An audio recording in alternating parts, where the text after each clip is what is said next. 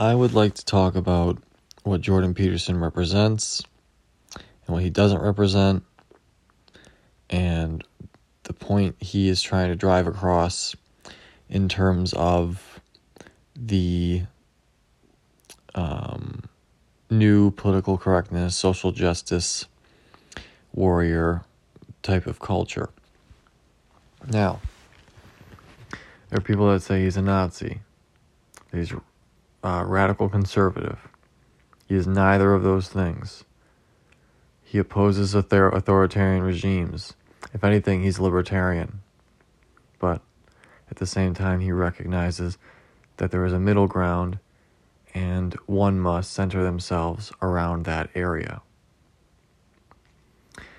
Um, I will not get into reasons for that, but his views on um, the social justice types, and notice I'm not saying transgenders, I'm saying social justice types, that group of um, irrational minded people. Um, so, what they do is, or what, what they, their beliefs are based on is uh, postmodernism and Marxism, and Marxism is the one I'll be focusing on. Now, what the social justice types believe is the same as Marxism, just rearranged words. So they believe that in the world there are people without power who are weak and don't deserve it. Of course, that's that's reasonable, but they also believe that there are the powerful, and anybody who is in power is corrupt. And see, this is dealing in absolutes. This is highly irrational. And this, the Marxists believe the same thing the proletariat and the bourgeoisie, the working class and the rich, the 1%. So, all you have to do is put it at the fundamentals victimizers and victims. Simple. Now, this is everything I'm getting from Jordan Peterson. Um, before I go any further and talk about Russia, let me talk about feminism now compared to the 60s. Now, I've been reading Camille Paglia and I've been listening to her talk. She's highly intelligent, she's amazing. Now, she's a feminist in the truest sense of the word. She's a 60s feminist. Now, in the 60s, they were very focused on the individual, and so is Jordan Peterson. In fact, they are both um, advocates for the individual, and that is liberating, man. Okay? That's not what a Nazi was.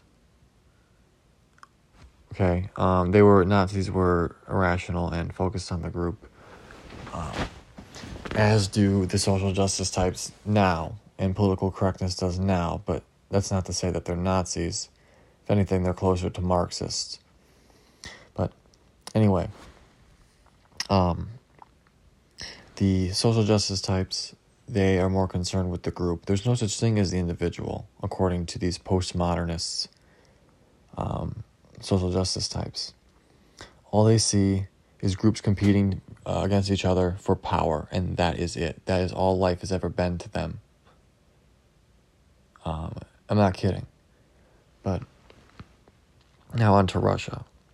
What happened in Russia and the Soviet Union was um, it was it was a political kind of um, revolt, like a concentration camp kind of thing.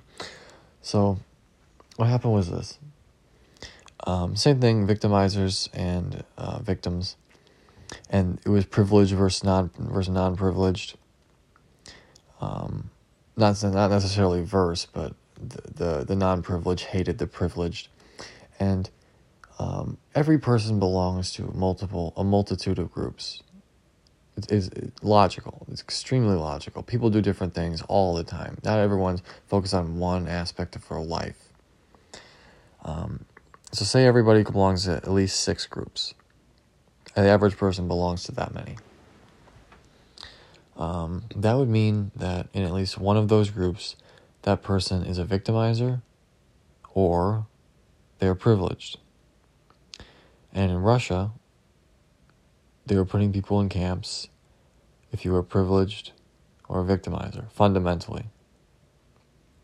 And when they found out that everybody's a victimizer and then everybody's the government that is, uh, whenever everybody's a victimizer and everybody is a privileged person, um, everybody was thrown into camps, and a fuck ton of people died. A lot more than the Nazis killed. But again, that's not to say that um, one is worse than the other. Um, the extent of the history that I know about is is what I'm talking about right now. I don't know the statistics, but I do know that more people died under Stalin and Lenin than under Hitler. But I'm not sure about Mao. But but yeah, this is what happens. You see it right now.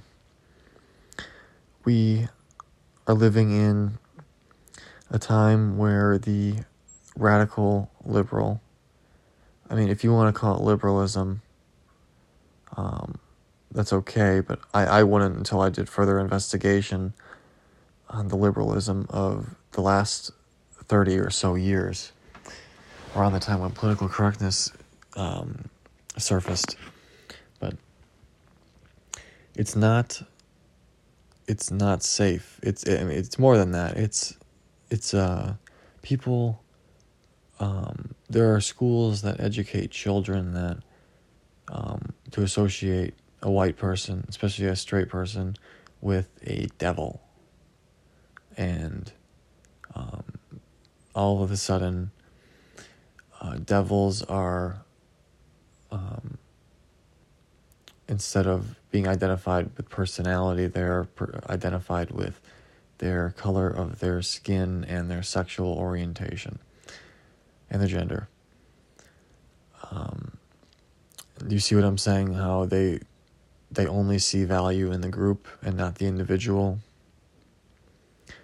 Um, I hope it's making sense. I hope I'm describing this clearly.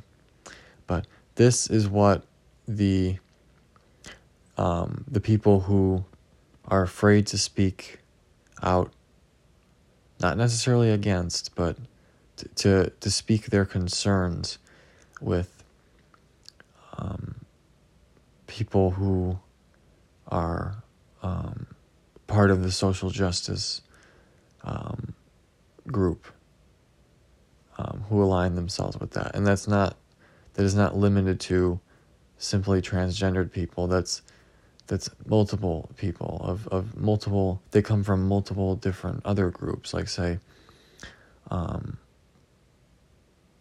it's um, say like homosexuals for example uh, transgenders um, white people, because um, white people are in it.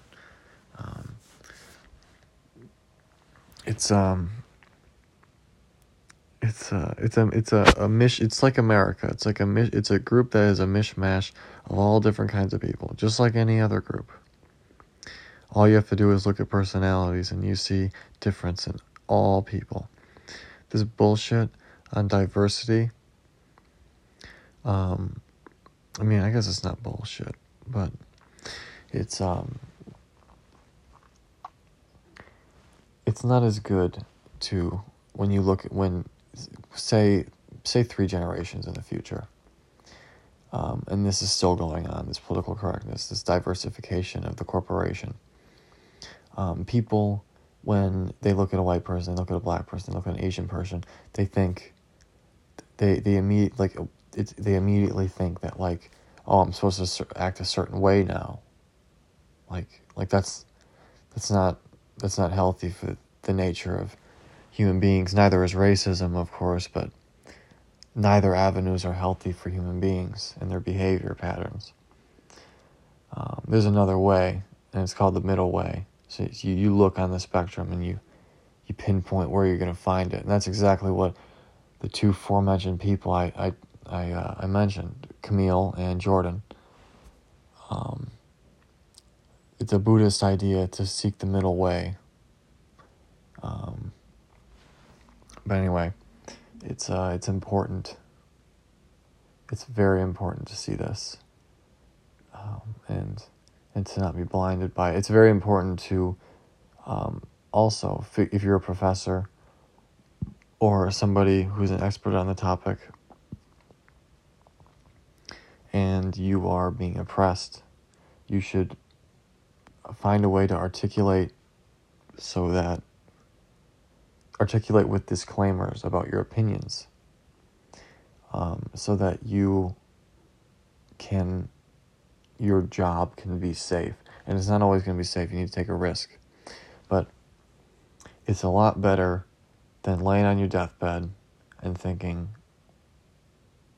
or just going through life in general with this anxiety of like I should say something. I really should like do something. Like like how how pathetic is it to just be like, "Oh, you know, my job. I'm a slave to my income and my benefits and my potential retirement. Why don't you why don't you be a hero and save the world?"